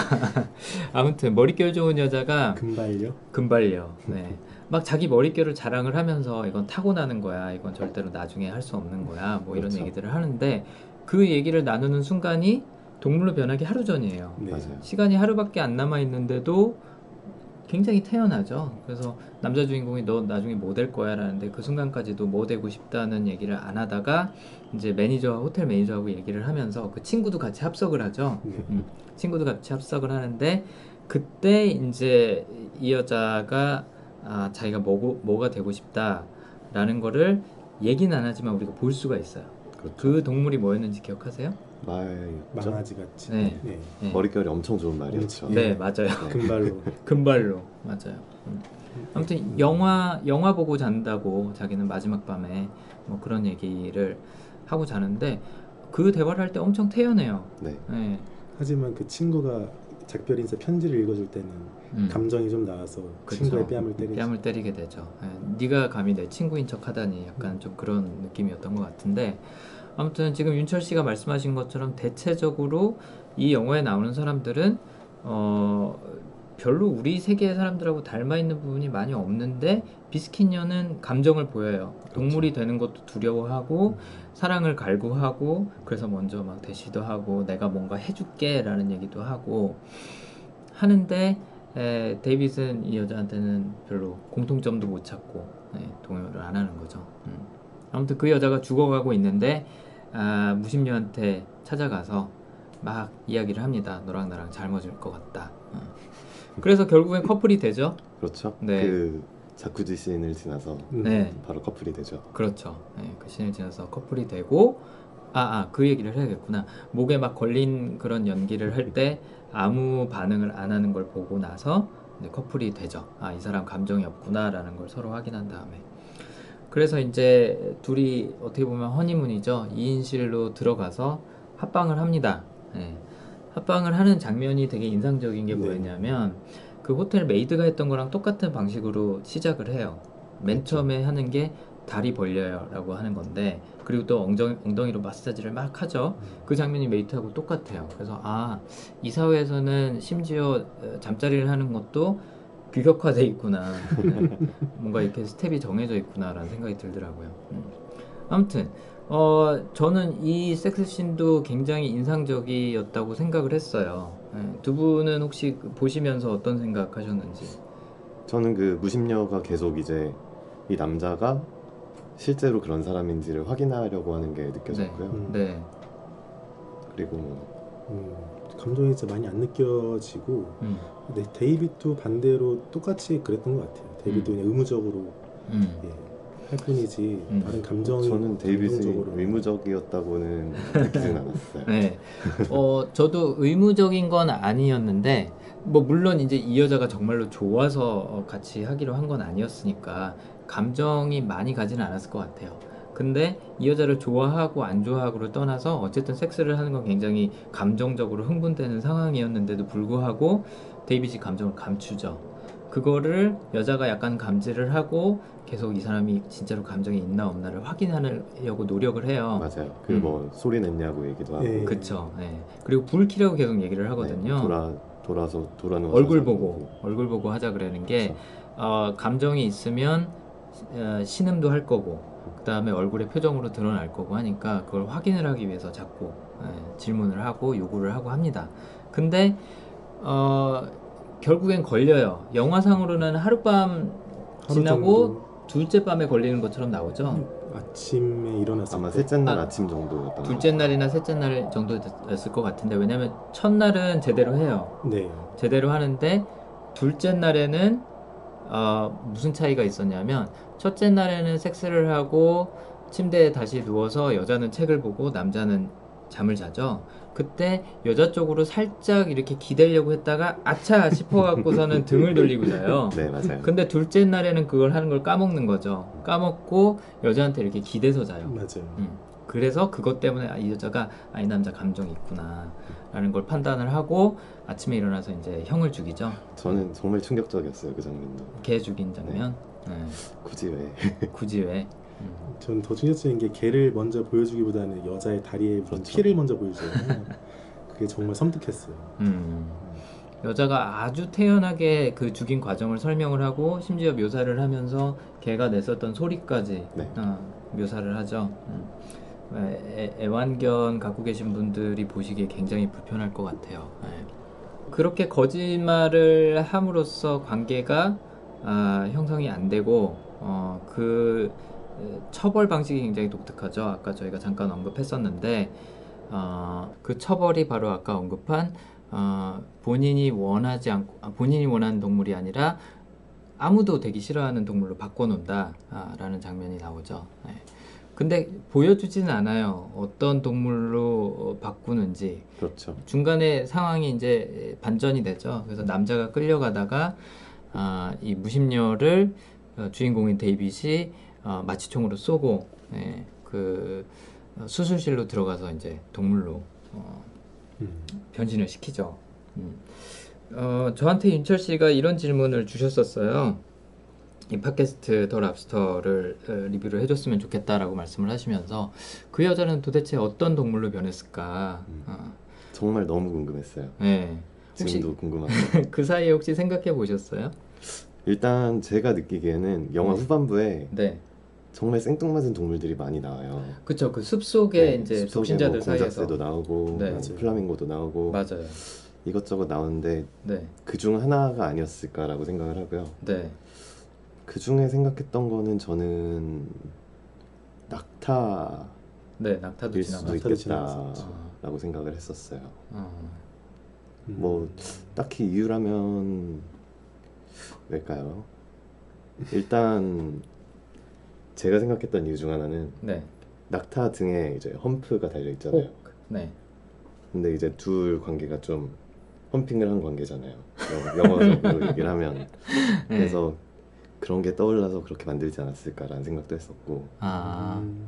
참고로 여기서 윤철 씨가 말씀하신 거는 영어 농담이에요. 예, 낙타 등에 있는 혹을 험프라고 부르는데 예, 남녀 사이에서 어, 하는 거를 또 험핑이라고 하기도 합니다. 네, 그래서 이제 그런 의미에서 얘기하신 거죠. 예. 또 다른 거 그거 생각하시고 말고는 정말 개연성을 못 찾겠는데 아니면은 음. 뭐 음, 자기 형을 그렇게 만들었으니까 네. 개로 만들지 않았을까 아. 호암님은 혹시 생각해 보셨나요? 저는 생각은 안 해봤는데 네. 무언가 되게 감정이 없는 여자였잖아요. 그렇죠. 그래서 전 역으로 무언가 감정이 되게 많이 이끌리는 동물로 바꾸지 않았을까. 음, 예, 뭐 강아지라든지 음, 저도 개가 됐을 것 같아요. 음, 그렇구나. 예. 저는 어, 첫 장면에서 그 총으로 쏴 죽인 동물 있잖아요. 당나귀 네. 혹시 그 여자가 아니었을까 그런 생각을 해봤어요. 그러니까 뭐 남들이 싫어할 만한 요소가 뭐가 있을까? 어, 왜냐하면 남들이 싫어하는 그런 동물로 바꿨을 것 같다는 생각이 들더라고요. 자기가 받을 처벌을 이 여자한테 하지 않았을까? 음. 그럼 아무도 되고 싶어 하지 않는 동물이 뭐가 있을까 생각을 해보면 못생기고 잡아먹히거나 아니면 평생 일만 해야 되는 동물들? 음. 음. 그러니까 그야말로 가축이죠. 예, 음. 뭐 어, 돼지나 소나 닭이나 뭐 이런 것들인데 그 처음에 나오는 당나귀도 그런 일에다 쓰는 당나귀가 아니었을까. 음, 못생기고 그다음에 뭐 이렇게 막 말처럼 예쁘게 다듬어 주는 것도 아니고. 그럼 그 세계에 있는 가축들은 다 네. 그렇게 처벌을 받은 사람일 수도 있겠네요. 그럴 수도 있죠. 약간 윤회설로 설명을 하자면 어, 개체 수는 유지가 똑같이 되고 예, 사람이 동물로 변하고 그러는 걸 수도 있겠죠. 예. 어찌됐든 간에 어, 그 여자에 대한 처벌 처벌이 첫 장면이 아니었을까 저는 그런 생각을 해봤었어요. 음. 예. 뭐 실제로 그런지는 모르겠어요. 예. 그냥 그렇죠. 음, 근데 어쨌든 어, 누구한테도 사랑받지 못하는 동물이 됐을 거다라는 저는 그런 생각을 했어요. 오히려. 음. 아무튼 네. 이 세계에서는 관계는 거짓으로 유지할 수가 없, 없다라고 이 여자가 얘기를 하죠. 무심녀가 얘기를 하고 그렇게 유, 유지했을 경우에는 어, 처벌을 받고 네, 하는 그런 희한한 세계입니다. 음. 어, 이 여자를 어떻게 보면 죽인 거죠. 그렇죠? 그렇죠. 그렇죠. 네, 네, 다른 동물로 변신을 시켜 놓고 어, 남자 주인공은 숲속으로 들어와서 이제 그 어, 반란군이라고 어떻게 보면 할 수가 있죠. 네. 네, 독신자들 그룹하고 합류를 합니다. 독신 영화 2부 시작이죠. 2부 시작이죠. 네. 근데 독신자들이 굉장히 독특해요. 그 나름대로 또 사회의 룰이 있어요. 네. 네. 기억하시나요 혹시 어떤 룰들이 있었는지? 얘기는 해도 되는데 서로 감정을 가지면 안 되고 음, 춤도 함께 추면 안 되고 그쵸. 네. 네. 춤을 출 때도 심지어는 귀에다 이어폰을 끼고. 자기 나름대로 끼고 1인으로 네, 그렇죠. 파티를 저 하죠. 그 장면이 너무 재밌었어요. 저도요. 어. 나중에 나오는 그 네. 댄스, 댄스 파티 장면 네, 맞아요, 댄스 파티 맞아요. 장면. 너무 귀여웠어요. 참고로 그런 파티 실제로 하는 거 아세요? 아 진짜요? 아 네. 그래요? 네. 플래시몹이라고 왜 광장에 모여갖고 일정한 시간에 모여서 뭐 음악 틀어놓고 춤추고 뭐 그러는 거 있잖아요. 네. 음. 몇년 전인가? 한동안 그렇게 혼자 귀에다 음악 꽂고 같은 공간에서 춤추는 그런 플래시몹 같은 걸 하는 게 음. 유행이고 그런 적이 있어요. 네, 그런 파티를 했, 했었더라고요. 되게 재밌겠네요. 밖에서 보고 있으면 밖에서 보고 있으면 삼자로 보고 있으면 거죠. 진짜 웃기겠네. 그, 그, 이 장면 보면 그거 생각나더라고요. 왜 농담 중에 그런 거 있잖아요. 실제 사연인지 농담인지는 모르겠는데, 버스 타고 가다가 귀에다가 이어폰 끼, 끼고, 베토벤 노래 들으면서, 쾅쾅쾅 할 때마다 방구 꼈는데, 알고 보니까 자기 이어폰이었다고 뭐 그런 거. 최근에는 어떤 커뮤니티에 그런 글도 올라왔어요. 왜 요즘 블루투스 스피커 많이 쓰잖아요. 자기 방에서 막 야동을 보고 있었대요. 근데 소리가 안 나오더래요. 생각해보니까 거실에 있는 블루투스 스피커랑 연결을 해놨는데 그때 마침 부모님이 거실에 계셨다고 뭐 그런 얘기도 나오고 그러더라고요. 음. 기술의 아무튼. 폐해네요. 그렇죠. 아무튼 헤드폰 꽂고 춤추는 장면 굉장히 인상적이었는데 이 집단에서는 어쨌든 정신적인 교감이든 육체적인 교감이든 불가능하고 불법이에요 어떻게 보면. 그러니까 호텔이나 도시에서 존재하는 법만큼 여기서의 법도 음. 굉장히 억압적이죠. 그렇죠. 네. 저는 그 대조가 되게 재밌다고 생각을 했어요. 사실 억압받던 사회에서 빠져나오면 탈출을 하면 조금 더 자유스러운 곳, 자유로운 곳으로 가야 되는데 그렇죠. 말은 뭐, 뭐 커플이 될 의무도 없고 뭐도 없고 좋게 설명을 해주지만 실제로는 이전 생활보다 더 억압적이고 잔혹하고 한 부분들이 있잖아요. 네, 뭐 키스를 하면은 입술을 잘라버린다든지 뭐 그런 형벌도 있고. 그렇죠. 음, 자기 무덤을 스스로 파야 된다든지. 그렇죠. 네. 네. 그 일행 중에 하나가 덫에 걸려도 안 도와줘요. 네. 안 도와주고 네가 알아서 잘 빼, 빼보고 만약에 뺄 수 있으면은 이제 나중에 우리랑 합류해 아니면은 죽을 것 같으면은 무덤으로, 무덤으로. 가 네, 뭐 이런 얘기를 하는데 그런 걸 보면서 저는 이 독신자들의 사회는 상대적으로 굉장히 동물적으로 그려놨다라는 생각이 들었어요. 음. 왜 동물들도 보면은 물론 이타성을 발휘를 한다고는 하지만 어 별로 뭐 이렇게 자기 동료를 위해서 해주는 게 없잖아요. 뭐 돌고래 같은 그런 좀 지능적인 애들 빼놓고는 뭐 예를 들어서 뭐 누군가 집단에서 죽었다. 뭐 걔를 막 챙겨서 뭐 무덤을 만들어주고 이러는 게 아니라 그냥 자기가 알아서 살아가잖아요. 각자 도생이잖아. 그런 거랑 좀 비슷하지 않았나 싶었어요. 그래서 음. 문명은 도시에 존재하고 동물과 같은 생활은 독신자 집단에서 존재하고 또 실제 환경도 자연적이고 음. 네. 저는 오히려 숲속의 생활이 좀 도시 생활처럼 보여졌었어요. 아 우리의 도시 생활처럼. 우리의 도시 생활처럼. 아 네네네. 네, 각자의 삶에 대해서 책임져서 알아서 살아남고 음. 예, 스스로의 공간 안에서 삶과 죽음이 나오고 음. 네, 교감은 하지만 감정이 없는 음. 그렇죠. 네, 그러니까 현대 사회에서의 도시. 현대 사회에서의 도시 그래서 또 나무숲에서 한 것도 약간 빌딩에 음. 도시 느낌을 더 주려고 한 것도 아닌가. 음. 음. 그럴 수도 있겠네요. 예, 그래서 아예 도시랑 자연의 공간이랑 역설적으로 이렇게 바꿔놓은 거죠. 이렇게 볼 수도 있을까요? 그러면 호텔이나 도심의 사회는 전통을 상징을 하고 숲속에서 사회는 현대 사회. 현대 사회, 도심 생활을 그럴 수도 어, 예. 묘사한 걸 수도 있겠네요. 전통적인 사회에서는 어쨌든 커플이들하고 강요하고 그렇죠. 결혼하고 애 낳으라고 하고 하잖아요. 그렇죠? 음. 그렇네요. 그렇게 볼 수도 있겠네요. 음, 아무튼 그래서 어, 이게 참 비교가 되는 게 도시로 이 사람들이 나가죠. 도시로 나가서 막 생필품도 사오고 그래요. 사올 때 쇼핑몰에서 장면을 보면 경찰이 와갖고 증명서를 요구를 하죠. 맞아요. 네, 음. 커플 증명서를 요구를 해요. 그러니까 커플 증명서가 없는데 도시에 있으면 불법이니까. 네. 신발 검사도 철저하게 하더라고요. 네. 흙이 묻어 있는지 흙이. 묻어 있는지 손톱 밑에 흙이 들어가 네. 있는지 뭐 이런 것도 그러니까 숲에서 생활하는 사람인지 아닌지를 음. 가려내려고 하는 거죠. 네.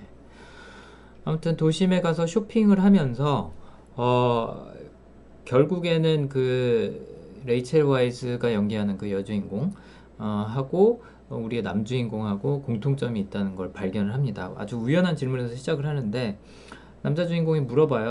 어, 스스로를 위해서는 뭐 안 살 거냐? 왜 우리 집단을 위한 것만 사냐? 그랬더니 자신을 위해서 살 거는 contact lens solution하고 파커 rollerball이라는 얘기를 하거든요. 네. 컨텐트, 컨택트 렌즈를 낀다는 거를 알고 나서 어 너도 눈이 안 좋구나 너도 근시구나 라는 걸 깨닫고 이제 남자가 아 이거 되겠구나 주인공은 감정이 그 전부터 있었을까요? 아니면 그때부터 생긴 걸까요?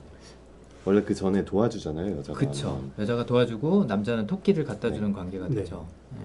근데 전 여자가 더 먼저 감정이 생겼었던 것 같아요. 음. 왜냐면 그 숨는 서로 이제 나무에서 서로 숨으라고 하잖아요. 네 레이스 훈련- 훈련. 훈련할 때 네. 네. 훈련할 때 여자가 남자를 계속 쳐다보고 있잖아요. 그렇죠 그 장면에서 좀 여자가 먼저 어, 음. 감정이 생기지 않았을까. 음. 그래서 도와주지 않았을까. 음. 저 같은 경우에도 어, 뭐 둘 다 어쨌든 감정은 조금씩 있었을 거라고 생각은 해요. 근데 이 사회에서는 그러니까 남자가 원래 살다 온 사회에서는 감정이 중요한 게 아니잖아요. 어, 내가 뭔가 공통점이 있어야만 커플이 될 수 있다는 걸 아니까 남자가 감정이 있었어도 그거에 충실하기보다는 공통점을 찾을 때까지는 그 감정을 이렇게 좀 눌러놓지 않았을까 음, 그런 생각이 들더라고요. 아무튼 근데 굉장히 반가워해요. 네. 네, 이 여자도 자기처럼 눈이 나쁘다. 우리 공통점으로 뭔가 있구나. 그렇죠. 그때서 이제 내 감정을 이제 온전히 드러내도 되겠다. 이, 여, 이 여자랑 교류해도 되겠다라는 생각을 하지 않았나. 음. 그래서 다른 남자가 토끼를 갖다 줘서 막 레이첼 와이즈 캐릭터가 웃고 그럴 때 막 질투하죠. 네. 혹시 쟤도 어, 난신가? 아, 근시. 근시 아닌가 아, 막 찾아가서 눈도 이렇게 뒤집어 보고 지퍼 글자 읽어보라고 하는데 YKK라고 YKK. 읽는 거 그 장면 진짜 웃겼죠. 네. YKK가 참고로 그 한국 업체인 걸로 알고 있어요. 네. 한국 거 일본 거 아니에요? 일본 거예요? 전 확실하게는 저는 한국. 걸로 알고 있어요. 음, 네. 전 처음 들어보는데. 우리나라가 옛날 지금 뭐 중국이나 베트남처럼 약간 세계의 공장 역할을 할 때 제일 많이 만들었던 것 중에 하나가 지퍼라고 알고 있어요. 음, 웬만한 지퍼는 다 YKK죠. YKK. 예, 아, 제가 써 알고 있는 있는 걸 이렇게 YKK 찾아보시면 한국으로 돼요. 알고 있어요. 네. 제가 이따가 한번 찾아보겠습니다. 아무튼 어, YKK라고 써 있는 걸 제대로 읽으니까 너 이거 미리 알고 있었지. 지퍼 대충 다 YKK잖아. 뭐 이렇게 얘기하는 장면이 우리 세계랑 겹치잖아요. 그렇죠. 러니까 여기는 가상 세계인데 우리 세계랑 겹치는 이야기라서 되게 재미있었고 또 그런 시력에 집착하는 모습, 공통점을 찾으려고 막 노력하는 모습 때문에 음, 되게 재밌었던 것 같아요. 그러니까 우리는 현실 세계를 살아가는 우리는 뭐 우리보다 더 똑똑하거나 더 돈이 많거나 뭐 더 잘생겼거나 이런 사람을 질투를 할 텐데 여기서는 나랑 비슷한 성 비슷한 성질 성향이 아니라 성질을 갖고 있는 사람을 질투를 하는 거죠. 네. 음. 처음에 아내가 바람나서 떠났을 때도 어, 그 남자 혹시 렌즈 꼈냐라고 그렇죠. 질문을 했던 그 첫 장면이 이제 여기랑 연결이 되는 거죠. 음. 그래서 여자가 이 사랑을 확인하는 방법도 재밌어요. 어, 대장 부모님 집, 도심에 있는 대장 부모님 집에 그 네 사람이 같이 가죠. 대장이랑 어떤 남자랑 주인공이랑 여주인공이랑 음, 가는데 그때 막 어, 간접적으로 사랑 표현을 해요. 이 여자가 자기처럼 눈이 안 좋다는 걸 알고 마치 어, 대사를 하는 것처럼, 그러니까 연기를 하는 것처럼 뭐, 뭐 그리스 섬에 같이 여행하고 싶고 나는 내 아내를 엄청나게 음. 사랑하고 이 여자를 위해서 뭐 죽을 수도 있어요. 뭐 이런 얘기를 하니까 여자 주인공하고 나중에 숲으로 돌아왔을 때는 여자 주인공이 그런 질문을 하죠. 어, 시력 언제부터 나빴냐? 언제부터 안경 썼냐? 안경 도수가 몇이었냐? 막 이런 것들을 확인을 해요. 그렇죠. 이 여자도 이제 아, 남자가 얘기를 꺼냈으니까 아 이게 우리 공통점이구나 알고선 그걸로 사랑을 할 명분을 만드는 거죠. 음. 네. 그런 질문들을 하고 나서 확인이 된 다음에 등에다가 그 연고 발라주기 발라주죠. 시작해요. 네. 그때 여자도 아예 신뢰를 하고 음. 급속도로 가까워지는 그 시점이죠. 음. 그때부터 이제 바디랭귀지가 시작이 됐죠. 네, 그 바디랭귀지 되게 재밌어요. 어떤 거를 바디랭귀지로 얘기를 하냐 그러면은 사랑해요랑 아, 우리 지금 위험해요. 음. 거랑 안고 싶어요. 그 다음에 섹스하러 가자. 네, 맞아. 그런 대화들을 수화로 한다는 게 정말 재밌더라고요. 음, 그리고 또 남들 다 이렇게 그냥 편하게 앉아 있는데 네. 둘만 이렇게 음. 그 장면 있잖아요. 앉았다가 나무 두드리고 막 그러면서 음, 너무 그 장면도 재밌었던 것 같아요. 맞아요. 맞아요. 음. 또 거리도 얼마 안 돼요 둘이. 그러니까요. 맞아요. 다른 나무하고 나무 하나 사이인데 네, 제일 가까운 사이인데도 그 수화가 나중에 되게 감동적이었던 게, 어, 이제 그 여자가 남자하고 사랑하는 거를 발견을 하고 대장이 장님을 만들잖아요. 장님을 만들어서 더 이상 그 수화를 할 수 없을 때, 예, 바디랭귀지를 할 수 없을 때 남자가 말로 그걸 해주잖아요. 네. 그쵸. 말로 뭐 내가 어, 뭐 팔꿈치 세 번, 오른쪽 뺨 두 번, 뭐 앉았다가 무릎 꿇고 음. 뭐 이런 식으로 말로 설명을 해주는데 그 말의 에, 의미가 나도 어, 너처럼 장님이 될게 우리 같이 도시로 가서 커플이 음. 되자 이제 그 고백이었잖아요. 네. 그거를 바디랭귀지를 말로 설명해 주는 게 되게 감동적이었던 것 같아요. 음. 아무튼 예 여자가 장님이 되고 어, 또 남자는 이제 이 여자를 사랑해야겠다라는 그런 확고한 신념이 생겼고 아까 얘기한 것처럼 자기 확신이라는 그 성향 때문에 별로 개의치 않죠.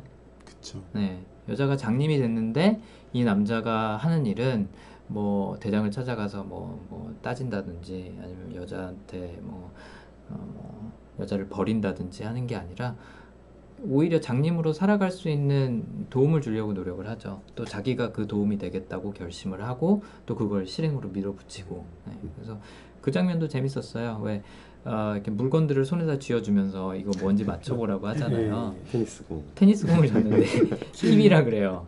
근데 맞았어. 너무나도 자상하게 맞았어. 어, 10개 문제 중에 10개 다 맞췄어. 그렇죠. 라고 친절하게 얘기를 해줘요. 그 맞아. 장면도 되게 감동적이었던 것 맞아요. 같아요. 그러니까 이거는 어떻게 보면 우리 현실 사회랑 조금 비슷해지기 시작하는 순간인 것 같은데 왜 우리도 사랑하는 사람한테는 뭐 맞춰주는 방법이 여러 가지가 있지만 그 중에 하나는 그 사람을 닮아가는 거잖아요. 그렇죠? 그 사람의 관점에서 봐주고 또 그 사람이 당연하게 생각하는 것들을 나도 어떻게 보면 가치관으로 같이 흡수하고 하는 건데 그래 네 말이 맞아 네가 생각하는 현실이 맞아라고 인정을 해주는 그런 장면이라서 어 우리도 공감할 수 있는 내용이겠다 음. 뭐 약간 좀 극, 극단적인 형태긴 하죠 스스로 장님이 된다는 것 자체는 그쵸. 근데 저는 음. 그 여자 레이첼 와이즈가 장님이 된 이후에 네. 제가 이상한지는 모르겠지만 훨씬 더 사랑스러워 보이는 거예요. 아 그쵸 네, 사랑스러워 보이고 실제로 그때부터 이제 둘이 무언가 진짜 사랑을 하고 있다고 느꼈어요. 맞아요 왜냐면은 시각적으로 뭐가 이 사람이 근시고 나랑 음. 닮은 점이 있다는 게 아니고 음, 서로 뭔가 마음으로 이제 이 얘기를 시작하는구나. 음, 이게 음. 딱 느껴지면서 둘이 진짜 이제 사랑을 하고 있구나라는 게 딱 느껴지더라고요. 맞아요 근데 또그 장님이 되겠다는 결정을 하기 전에 네 다른 공통점을 찾으려고 엄청 노력을 많이 하잖아요. 그렇죠 보면 뭐 독일어 할 줄 아냐. 음, 내가 가르쳐. 줄게 근데 뭐 독일어 안 음. 되겠다 이거 배우려면 1년 넘게 걸리겠다. 맞아 맞아 그런 얘기 하는 거 보고 정말 얘도 정말 그건 하기 싫었구나. 처음에 호텔 체크인 할 때 아 생각해 보니까 나 동성애도 해봤어 한 것처럼 막 옵션을 찾아본 다른 거죠. 공통점을 최대한 찾아보고 아, 안 돼. 전혀 없으니까 맞아요. 그러면 내가 결정을 내리겠다. 하는 맞아요. 것 같아요. 혈액형이 뭐냐, 네, 맞아요. 뭐너 베리 좋아하냐, 뭐 이런 거 물어보죠. 네.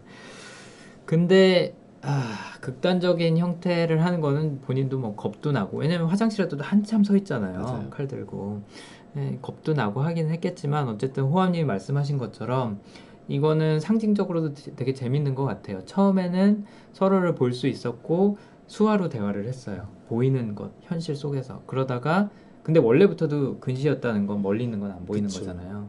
원래부터 어쨌든 시각적으로 어, 약간 제약이 있었는데 그 제약이 점점 더 심해져서 이제는 전혀 볼 수 없는 상태까지 그렇죠. 갔을 때 그때 오히려 더 사랑하게 됐다라는 그렇죠. 그런 진행에서는 좀 상징적인 의미가 있는 것 같고 그래서 네. 그 여자가 이제 장님이 된 다음에 와서 네, 남자가 어떠냐고 물어봤을 때 네, 뭐 감각도 더 잘 느껴지고 소리도 네. 잘 들리고 네, 이런 것들이 이제 그 전에 둘 사이에 네, 서로에 대한 이야기를 했을 때는 조금 더 감각적인 걸 얘기했던 것 같은데 그냥 음. 외부적인 감각. 그렇죠. 근데 그 이후에는 여자가 조금 더 이제 내면적인 거에서부터 나오는 감정을 얘기하는 느낌이었어요. 음, 그쵸. 눈이 멀고 나서야 어떻게 보면은 우리가 사는 세계 사람처럼 된 거죠. 아까 윤철 씨가 말씀하신 것처럼 비스킷녀처럼 네. 감정을 들여다볼 수 있는 사람이 네, 되는 것 같습니다. 네.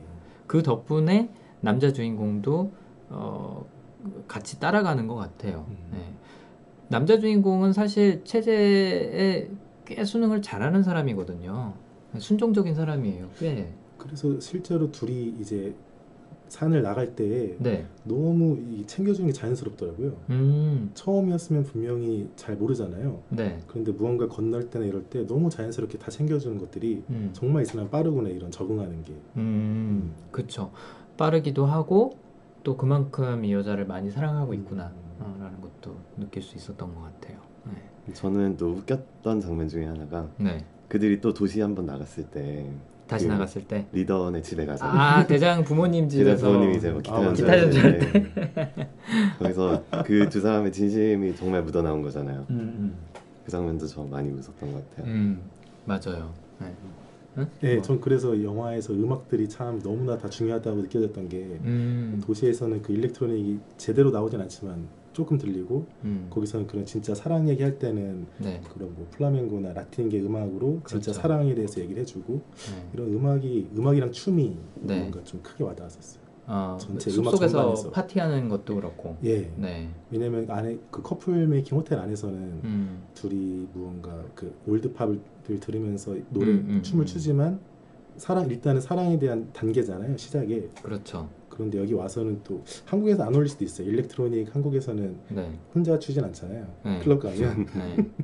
부비부비라는 또 다른 게 있긴 하지만 네. 어, 유럽에서는 혼자 추는 것 같으니까 음. 네, 그런 식으로 춤과 노래가 음. 딱 적재적소에 딱 맞게 들어가 있는 것 같아요 그러게요. 저도 굉장히 인상적이라고 생각했던 부분이 호텔이 굉장히 딱딱해요. 사람들도 딱딱하고 분위기도 딱딱하고 뭐 심지어 밥을 먹을 때 한 손을 뒤에 막 이렇게 수갑 차고 먹어야 되고 그런 규율들이 존재하는데 환영 파티를 하고 호텔 매니저랑 그 파트너랑 같이 노래를 부르고 어, 그런 장면들 보면서 호암님 지금 말씀하신 것처럼 아, 이 영화에서 음악이랑 춤이 의미하는 게 뭔가 있나 보다 음. 꽤 중요도가 있는 부분이구나 요소들이구나 라는 생각이 들었던 것 같아요 네. 그게 그게 다른 게저 엔딩 크레딧 음악이 그게 같아요 음, 네. 엔딩 크레딧 음악 어떤 부분이요? 엔딩 크레딧 음악이 네.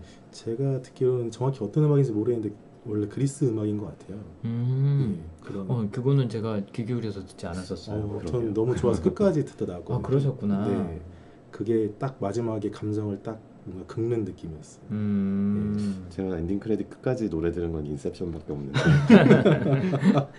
그러셨구나. 아, 이거 엔딩 크레딧 때문에 다시 한번 영화를 보러 가야 되나요? 음. 네, 아무튼 예, 음악이 하는 역할이 꽤 컸죠. 그리고 지금 아까 언급하셨던 그 대장 부모님 집에서도 플라멩코 기타를 그 남자 아니 남자란다 그 아버지 네. 대장의 아버지가 막 연주를 해주는데 어, 너무 예뻐요 노래가 그 플라멩코 기타 소리가 그리고 로맨스. 로맨스 음. 진짜 그 상 그그 뭐지 상황에서의 감정 묘사를 아주 정확하게 해줬죠. 이 두 사람은 정말 사랑에 빠질 대로 빠졌다라는 음. 순간을 잘 묘사를 해줬던 장면인 것 같아요. 네. 아무튼 눈으로 볼 수 없기 때문에 어, 느낄 수 있는 감정들 또 지금 음악 같은 것도 어찌 보면 눈이 아니라 마음으로 듣는 그렇죠. 것들 중에 하나잖아요. 뭐 그런 것들이기도 하고 그리고 워낙 배경 자체가 딱딱한 분위기고 사람들도 거의 감정이 없는 사람들이 많이 나오기 때문에 그거랑 대조되면서 음악이 참 아름답게 느껴지는 부분들이 많았던 것 같습니다. 네. 어, 얘기를 하다 보니까 어쨌든 영화 끝까지 갔네요. 엔딩 크레딧까지. 중간에 그 복수하는 장면이 너무 저희가 얘기를 안한것 같은데요. 네, 복수하는 장면에서 어떤 부분 좀 인상적이셨어요, 안철 씨는? 일단 커플 브레이커잖아요. 아, 그 절름발이 존이 어, 요트에서 이제 탈출 마지막 단계죠. 네. 네. 호텔 탈출 마지막 단계에서 부인이랑 그 딸이랑 같이 식사하고 있는 장면에 복수를 하러 가요. 그렇죠. 네. 그 딸이 있다는 설정도 되게 웃기잖아요. 어떻게 음. 보면은 음, 음, 음. 둘이 사이가 틀어질 때 음. 틀어지면 이제 그러면 아이를 준다. 딸이 투입되죠. 그렇죠. 네. 비상 비상 솔루션으로 네. 그 본인들의 딸이 아닌 거예요. 그렇죠. 네. 그쵸. 지금 나이도 뭐 여섯 일곱 살 돼, 돼 보이는데 어, 문제 커플 사이에서 문제가 생기면 어, 자녀를 투입시킨다. 근데 이게 우리나라에서는 좀 공감이 많이 되는 내용일 것 같아요. 왜 자식 있어 자식이 있어야 뭐 커플이 오래 간다. 맞아요, 맞아요. 뭐 원래 자식 보면서 사는 거다. 뭐 이런 얘기를 하는데 그런 거랑 우리나라랑 좀 겹치는 것 같아서 재밌더라고요. 네. 그리고 어, 또 인상적이었던 게 그렇게 복수를 나름대로 한다고 했어요. 했는데 그 코피녀가 어떤 선택을 하는지 어떤 반응인지는 나오지는 않죠. 맞아요. 네. 어떤 선택이나 생각을 하고 있었을 거라고 생각하세요? 코피녀는 그냥 살았을 것 같아요. 음, 같이. 음, 음.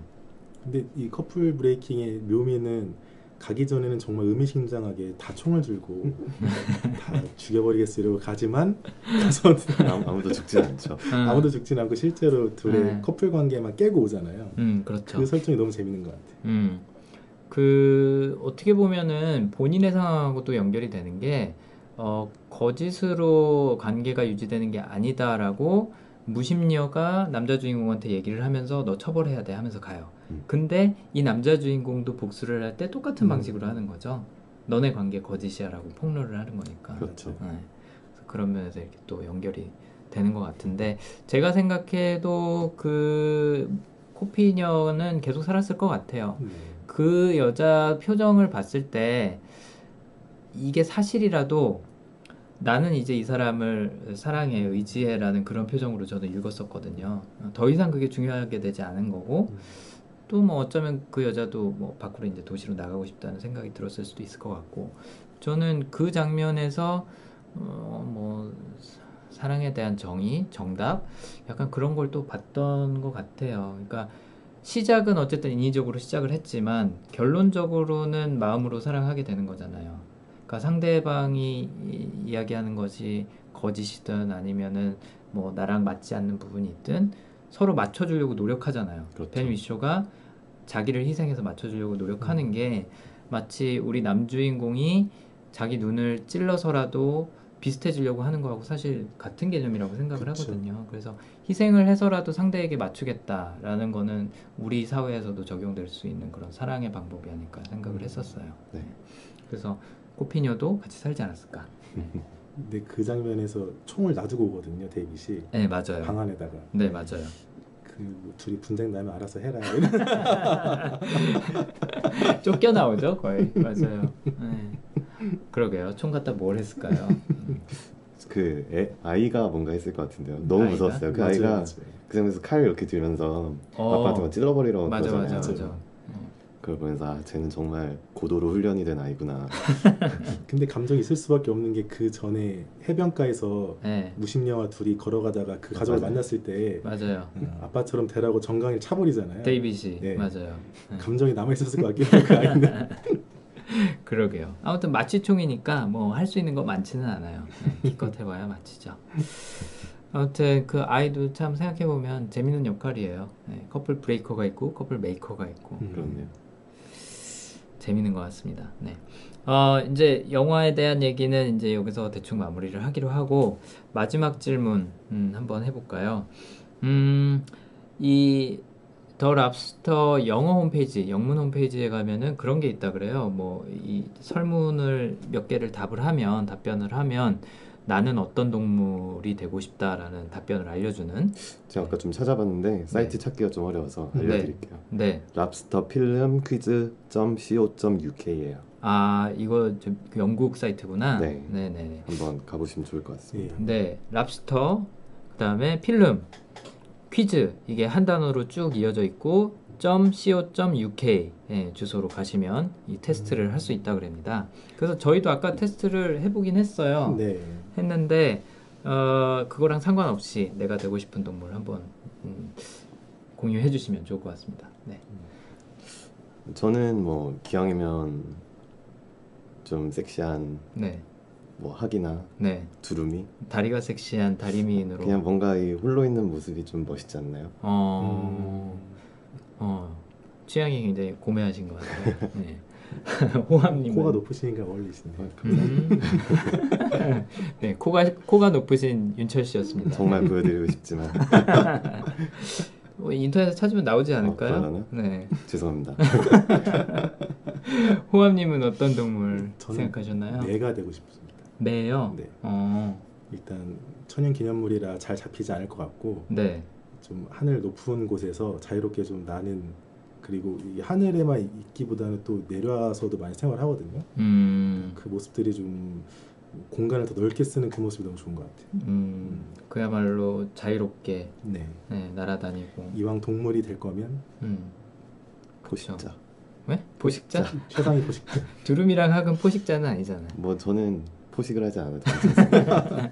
고기 좋아하시니까 네, 개구리 많이 드시고 아, 저 같은 경우에는 고양이 생각을 했었는데 어, 제가 워낙 고양이를 좋아하기도 하고 어, 집에서 기르는 고양이로 태어나면 길고양이가 아니라 집에서 기르는 고양이로 태어나면 사랑을 많이 받을 수 있을 것 같아서 네, 제가 이렇게 고양이 쓰다듬어 주는 거 되게 좋아하거든요. 음. 근데 아 쟤도 기분 좋겠다라는 생각이 굉장히 많이 들어서 나도 저렇게 쓰다듬어 줘라는 생각이 들더라고요. 네, 그래서 고양이 저는 선택을 해봤습니다. 어, 그리고 아 그 질문도 남아 있네요. 마지막 장면에서 남자가 과연 눈을 찔렀을까? 음. 그 다음에 레아 세이두가 어, 어떻게 했을까? 네.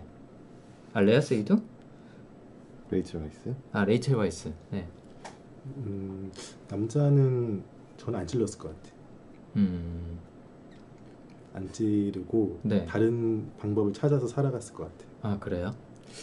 저라면 안 찔렀을 텐데 네. 이 남자 주인공은 저는 찔렀을 것 같아요. 음. 음. 그렇게 정말 필사적으로 공통점을 찾는 모습이 음. 결국은 일단 도시로 들어가려면 지금 당장 공통점이 있어야 되기 때문에 그렇죠. 증명서를 받아야 되니까. 그래서 아마도 찔르지 않았을까. 음, 네. 저도 찔릴 것 같다는 예상을 했었거든요. 음. 그러니까 망설이는 장면은 뭐 누구라도 그렇게 망설일 거니까 그렇죠. 했지만 어, 저는 이제 이 성향으로 다시 한번 돌아가자면 자기 확신을 갖고 있는 사람이라면 분명히 찔렀을 거다. 네. 다른 게 중요한 게 아니라 자기가 생각하기에 맞다라고 생각을 하면 분명히 찔렀을 거다. 음. 아, 라는 생각 때문에 네, 그렇게 예상을 했었습니다. 호암님은 어떤 연유에서 어, 안 찔렀을 것 같다는 생각을 하셨나요? 혹은 못 찔렀을 것 같다. 음, 저는 이렇게 계속 다른 거를 찾는 모습이라든지 음, 아니면은 느낌상 저는 좀 그랬던 것 같아요. 뭔가 음, 전체 이야기 캐릭터적으로보다는 음. 이미지 그 샷들의 이미지를 봤을 때 음. 느낌이 저는 안 찔르고 다른 거를 찾지 않았을까 음, 뭔가 대안을 찾았을 것 같다. 찾았을 것 같아요. 음, 아까 뭐 혈액형 물어보고 베리 조, 좋아하는지 물어보고 그렇죠. 독일어 할 줄 아냐 물어보고 했던 것처럼 그래요. 네. 어, 감독이 많은 부분을 미해결 상태로 남겨두죠. 네. 그 호텔 매니저 커플도 안 죽이고 남겨두고 요트에 남아있던 절름발이 존도 그대로 남겨두고 그 다음에 그 존 씨 라일리가 연기했던 그 말 제대로 못하는 사람 그 사람도 숲, 숲속에서 그냥 마취되어 있는 장면으로 넘어가죠. 그렇죠. 네. 어떻게 돼 있는지 모르고 그래서 상상력도 많이 자극하고 또 여러 가지 충격적인 설정이라든지 장면 보여주면서 흥미로웠던 영화였던 것 같습니다. 네. 혹시 뭐 어, 마지막으로 네 뭐 더 랍스터에서 해주실 말씀 있으신가요? 음, 저는 뭐 진짜 처음 봤을 때 네. 많은 충격을 받았었고요. 네. 그래서 뭐 저희가 물론 모든 얘기를 하긴 했지만 네. 이런 내용을 알고 보셔도 네. 충분히 충격을 받을 수 있는 네. 영상이라고 생각을 하니 어. 꼭 한번 보시기 바랍니다. 네. 뭐 실제로 두 번 보셨으니까 아시잖아요. 그렇죠? 그렇죠. 네. 두 번째 더 특히나 많이 두 번째 보니까 안 보이던 게 많이 보이더라고요. 음, 그러시구나. 네, 충분히 두 번 볼 만한 가치가 있는 또 내용을 알고서도 볼 만한 가치가 있는 영화 같습니다. 네. 호암님은 네. 네, 저도 처음에는 이게 무슨 내용인가 계속 생각을 했었거든요. 음. 감이 안 잡히더라고요. 한 초반 5분 정도 음, 음, 계속 이상한 설정이고 하는데 음, 이게 계속 껍질이 벗겨질수록 뒤로 갈수록 진짜 이 사람이 진짜 사랑의 일 그렸구나. 음, 예, 정말 로맨틱하다. 저는 되게 로맨틱했거든요. 음, 음, 마지막 결정이 어떻게 되는지 나오진 않았지만 네, 예, 이 사람이 그 사랑을 찾아가는 과정 그리고 네, 그 시스템 안에서의 또 다른 이런 연계성들 보면은 네, 되게 로맨틱한 영화였어요. 그쵸. 네. 어, 저도 굉장히 마음이 따뜻해지는 영화라고 생각을 했고, 영화 끝날 때쯤에는 더 이상 허구의 세계에서 살고 있는 사람들이 아니라 우리 세계에서 살고 있는 커플 같다라는 느낌을 많이 받았던 것 같습니다.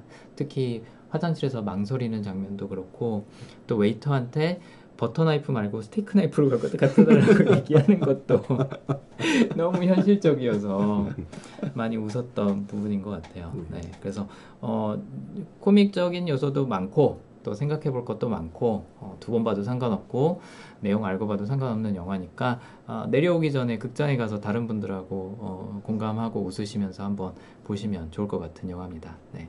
아, 오늘 특별 게스트로 호암님 그리고 윤철님 음, 두분 참석해 주셨는데 네, 덕분에 너무 재밌게 얘기를 했고요.